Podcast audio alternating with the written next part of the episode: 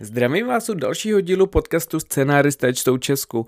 Já jsem Josef Kokta a přečtu vám krátkou povídku Párky o fobiích z řeznic i o proměnách lidského doteku. Z výlohy maloměstského řeznictví se na mě dívala rozesmátá kuřata a prasata – Positive vibes only. Zvířata vypadala, jako by se všechna právě kolektivně zasmála nějakému dobrému vtipu. I mě pobavila ta absurdnost toho, že si uvnitř kupujeme jejich rozemleté vnitřnosti a údy rozsekané do nejpodivnějších tvarů, barev a konzistencí, prostě do všeho, co naše žaludky snesou a přitom se necháme obalamutit infantilními výjevy o tom, že jejich život před touhle konečnou stanicí byl přeci naplněn veselostí a zelenými pastvěnami, kam jen oko dohlédlo. V tomhle řeznictví jsem byl naposledy před mnoha lety. Většinou, když jsem jel navštívit moji mámu, stavil jsem se ještě v Praze autem v jednom z velkých supermarketů, kde jsem v klidu pokoupil krájené, už nabalíčkované pečivo, maso úhledně vyskládané, zvážené a zavařené do plastových vaniček, Naplátkované uzeniny a síry na mě čekaly v chladících regálech a stačilo si je jen vzít a hodit do košíku. Nemusel jsem s nikým mluvit ani nikoho nic prosit. Jenže tentokrát jsem měl auto v servisu, tak jsem musel vzít zavděk linkovým spojem, který mě vyhodil uprostřed náměstí. Miloval jsem tu praktičnost a jednoduchost maloměstských náměstí, kde se pečlivě kolem dokola střídají obchody, aniž by se některý z nich opakoval, snad s výjimkou dvou hospod, ale i ty měli své štamkasty, takže si vlastně nekonkurovali. Člověk tak mohl hezky po obvodu obejít celé náměstí a ukojit každou svou potřebu. Nesměla být přehnaná, ale jinak tu člověk sehnal úplně všechno. V malém koloniálu ovoce, zeleninu a jogurty, v domácích potřebách žárovky a hnojivo, v pekařství čerstvý chleba a uhliče se nechat ostříhat a do řeznictví, no do řeznictví samozřejmě pro maso a párky. Do toho jsme s mojí mámou chodili až naposledy, prý aby se nám maso neskazilo. Bylo jedno, jestli je 10 pod nulou nebo tropická vedra, řeznictví bylo vždycky až finální zastávkou. Tradici jsme dodrželi teď, i když už mě máma už nemusela tahat za ruku obchod po obchodu, ale místo toho já jí musel pomáhat ze schodu, když se chtěla na chvíli projít po zahradě nebo si pročítat televizní program ve stínu pod Borovicí. Je zvláštní, jak se jí stisk po letech proměnil. Vzpomínám si, že když jsem ji držel za ruku jako dítě, přišla mi její dlaň měkká a teplá a tak velká, že se ta moje ruka v té její úplně ztrácela a já se díky tomu cítil klidnější.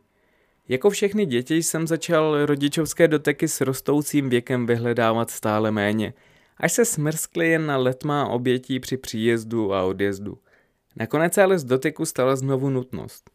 Už to ale nebylo kvůli strachu dítěte, ale ze strachu rodiče, protože dotyk už nebyl projevem emocí, ale stala se z něj nezbytná opora. S mámou jsme to měli už nacvičené. Stoupnul jsem si o dva schody níž, než stála ona a nechali jimi omotat ruce kolem krku. Všiml jsem si, že mačina ruka je najednou chladná a vrážčitá kde byl dříve sval, cítil jsem jen dotyk kostí. Měl jsem strach, že jakýmkoliv silným, nečekaným nebo rázným dotykem je zlomím. Pak se vzepřela a naskočila na mě. Chytil jsem ji za nohy, se běhl několik schodů a opět ji pomalu a bezpečně postavil na zem. Odhodlaně jsem vešel do řeznictví. U pultu se tlačila fronta asi čtyř lidí, přesto na mě okamžitě dopadly dva páry řeznických očí a přeměřili si mě pohledem – protože oni znají všechny místní, kteří sem chodí nakupovat. Byl jsem pro ně cizím vetřelcem. Nejistě jsem pozdravil, teda spíše vykuňknul pozdrav dobrého dne. Odpověď žádná. Raději jsem si co nejrychleji stoupil na konec fronty. Z jejich chladného nezájmu šla na mě hrůza, jako by si jejich profese sebou stále nesla určitou temnotu, spojenou se znalostí života a smrti a jejich drobných nuancí podobně jako středověcí kati. Byl jsem přesvědčen o tom, že všechny řeznice jsou združeny v jakémsi klanu nebo sektě, kam nepouštěly žádné jiné ženy mladší 40 let s velikostí oblečení menší než XL. Jejich mohutné postavy navlečené do rudě červených zástěr přetékající po stranách, silné ruce schopné přesekat kosti jakéhokoliv zvířete, malé bílé čepečky v kombinaci s mrtvou svalovinou mi naháněly husí kůži. Mátl mě i jejich kódový jazyk, kdy pro nejrůznější části masa měly názvy úplně jiné, než jaké byly napsané na malých štítcích. Prostě jsem měl k řeznicím respekt. Možná bych se nebál říct až strach hraničící s lehkou fobií. Tak jsem tam stál ve frontě pod tím nerůžovělým světlem a cítil jsem se zase, jako by mi bylo osm, kdy mě máma čas od času poslala do řeznictví samotného. Do dlaně mi dala několik mincí nebo papírovou bankovku a vyšoupla mě ze dveří. Hypnotizovaně jsem sledoval střídající se šedivé a červené dlažební kostky na naší ulici. V hlavě jsem si furt dokola opakoval nákup, abych ho nezapomněl. 20 deka debrecínky, 6 párků, 20 deka debrecínky, 6 párků, 20 deka debrecínky, 6 párků. Pokud vše proběhlo hladce a já si zvládl svou mantru opakovat dalších 10 minut, došel jsem právě do tohohle řeznictví. Cinkl zvonek a já pozdravil. V tu ránu byl můj mentální nákup dosud dobře připíchnutý na mém mozku pryč. A jednotlivé položky, gramáže dosud pevně spojené k sobě se pomotaly. Matně jsem pak zlevel lovil, kolik debrecínky nebo kolik procent měl mít Aidam nebo kolik párků se měl vzít. Ale ze všeho nejhorší byly ty oči – které na mě zíraly, jako by v nich bylo napsáno ten půjde do paštiky nebo do šunky, protože z čeho jiného se přece asi může dělat dětská šunka. Důvěru ve mě nevzbuzoval ani velký špalek, na němž řeznice bouraly větší kusy masa. Jasně jsem před sebou viděl, jak mi sekají malé prstíčky a hází je do velkého mlínku, z něhož vylézají nerůžovělí červíci. Vždycky jsem tajně doufal, že tam nebude moc velká fronta – Nezvládal jsem koukat na všechna ta vykuchaná srdíčka připomínající hopíky. Bál jsem se, že se najednou rozkákají do všech stran, nebo ty vypláznuté hovězí jazyky, kterým ale chyběl zbytek tváře. Máma si ze mě vždycky dělala legraci, že jim vyprávějí na porážce vtipy a když mají pusu smíchy do kořán, tak jim ten jazyk vezmou a ufiknou. Jak v řeznictví získávají vepřový mozeček, jsem už radši ani vědět nechtěl. Jedinou zvířecí partii, o níž jsem byl přesvědčen, že má šanci na únik z tohohle narůžovělého pekla, byly kuřecí a krutí křídla. Bedlivě jsem je jako malý kluk sledoval a doufal, že se každou chvíli vznesou. Chvilku jako můry nebo mouchy budou narážet na zaobalené sklo chladícího pultu, ale pak najdou cestu ven. Řeznice by se jen snažili pochytat, ale oni by jim unikaly a prázdné ruce by lapaly na prázdno a jako odplatu by je křídla svými ostrými konci bodali do očí. Největší problém ale nastal tehdy, když jsem se naučil číst, protože jsem si uměl přečíst všechny ty cenovky zapíchené do svalovin jako americká vlajka na měsíci. Jestli on měsíc vlastně není taková velká kýta a tmavé skvrny nejsou jenom už místa, kde byla měsíční hornina nakrájena na tenké plátky, zvážena a prodána nějakému milovníkovi vesmíru. Zkrátka asi od první třídy jsem zvládl rozeznat čísla i jednotku hmotnosti pečlivě usazenou za lomítkem. Ovšem jenom přečíst. Jednotky mě až do určitého věku nikdo nenaučil. Všiml jsem si jen, že se tam pravidelně opakovalo kg a 100 g, ale máma mě přeci poslala pro 20 deka. Úzkost se ve mně rozlévala jako bolest ve studených nohách vnořených do horké vany. Pomalu jsem viděl, jak se fronta přede mnou zkracuje. Další, zahřměla řeznice jednou. Říkám další, kdo je na řadě? Před sebou viděla jen prázdné místo. Její ohromná prsa se rozplácla na sklo, najednou ne nepodobná rozklepaným krůtím řízkům těsně před obalováním. Většinou někdo za mnou pronesl něco jako tady mladý, nebo když byli slušnější, tak tady mladý pán. Párkrát se mi stalo, že kombinace toho akustického a vizuálního podnětu mě tak vyděsila, že jsem raději v ten moment ze samé úzkosti utekl. Chvíli jsem se pak před hřeznictvím přemlouval a uklidňoval, abych byl vůbec schopen se vrátit dovnitř. Někdy jsem se raději vrátil domů s prázdnou a mámě řekl, že debracínka ani párky už nebyly. Sice jsem dostal vyhubováno, že jsem nevzal něco jiného, ale za to, že jsem se pro tentokrát vyhnul konfrontaci s řeznicemi, mi to stálo. To se stalo ale málo kdy. Většinou jsem při druhém zvolání ve frontě nesmělo odpověděl. To já? Já jsem na řadě. A těkal jsem pohledem po cenovkách. Na žádné z nich nebylo nic o dekách, všude samé kila nebo gramy.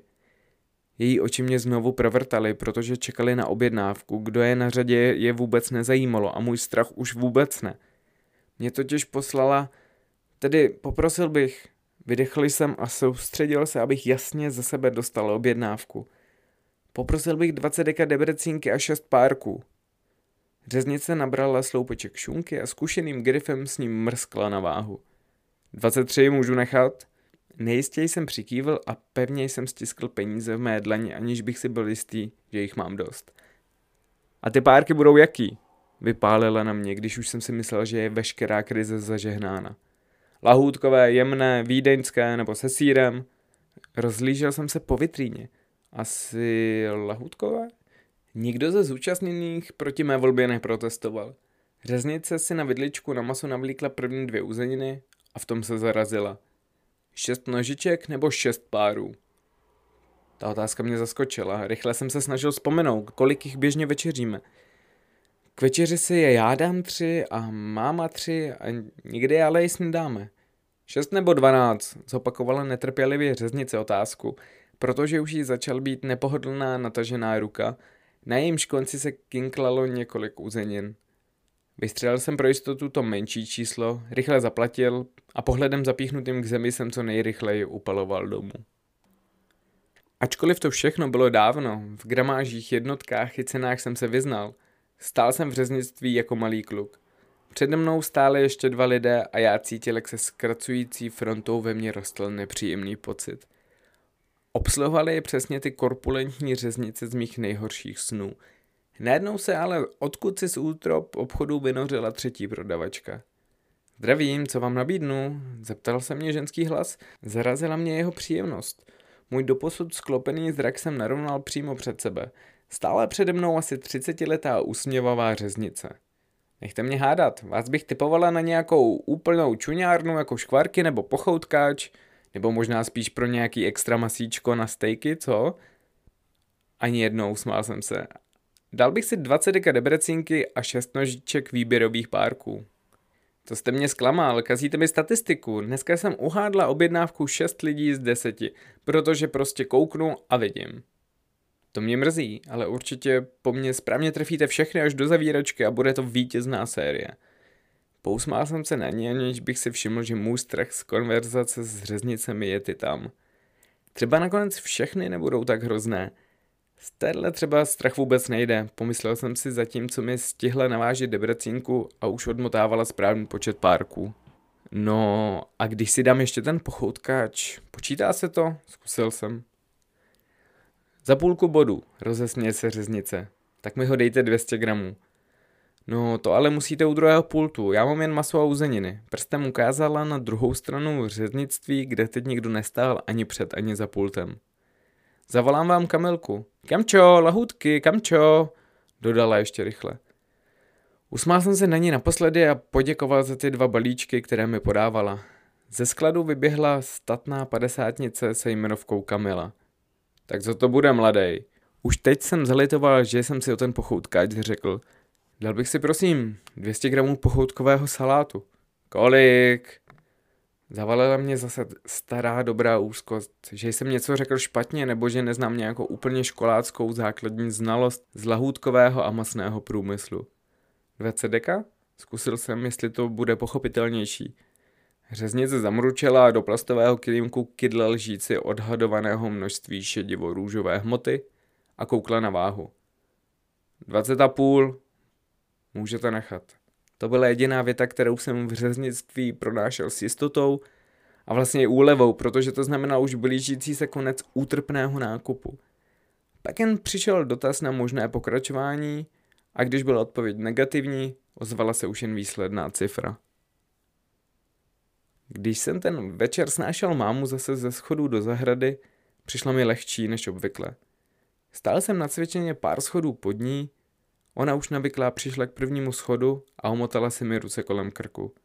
Ale já jsem jí tentokrát rovnou nezdvihl do vzduchu, ale nejdřív jsem jí pohladil po hřbetu ruky. Ona se na mě zezadu přitiskla a objala mě. Až po chvíli jsem nahrebil záda a zdvihl ji do vzduchu. Špičky plandely jen pár centimetrů nad zemí, ale stačilo to, abych ji bezpečně dostal těch pár metrů do zahrady. Po posledním schodě jsem ji zase opatrně položil zpět na zem. Pomalými kroky jsme došli ke stolu pod velkou borovicí, k němuž jsme si sedli. Na stole už stál hrnec, z něhož se kouřilo a v něm plavalo šest nožiček párků. Máma jednu nožičku vylovila a s mlaskavě křupavým zvukem si část ukousla.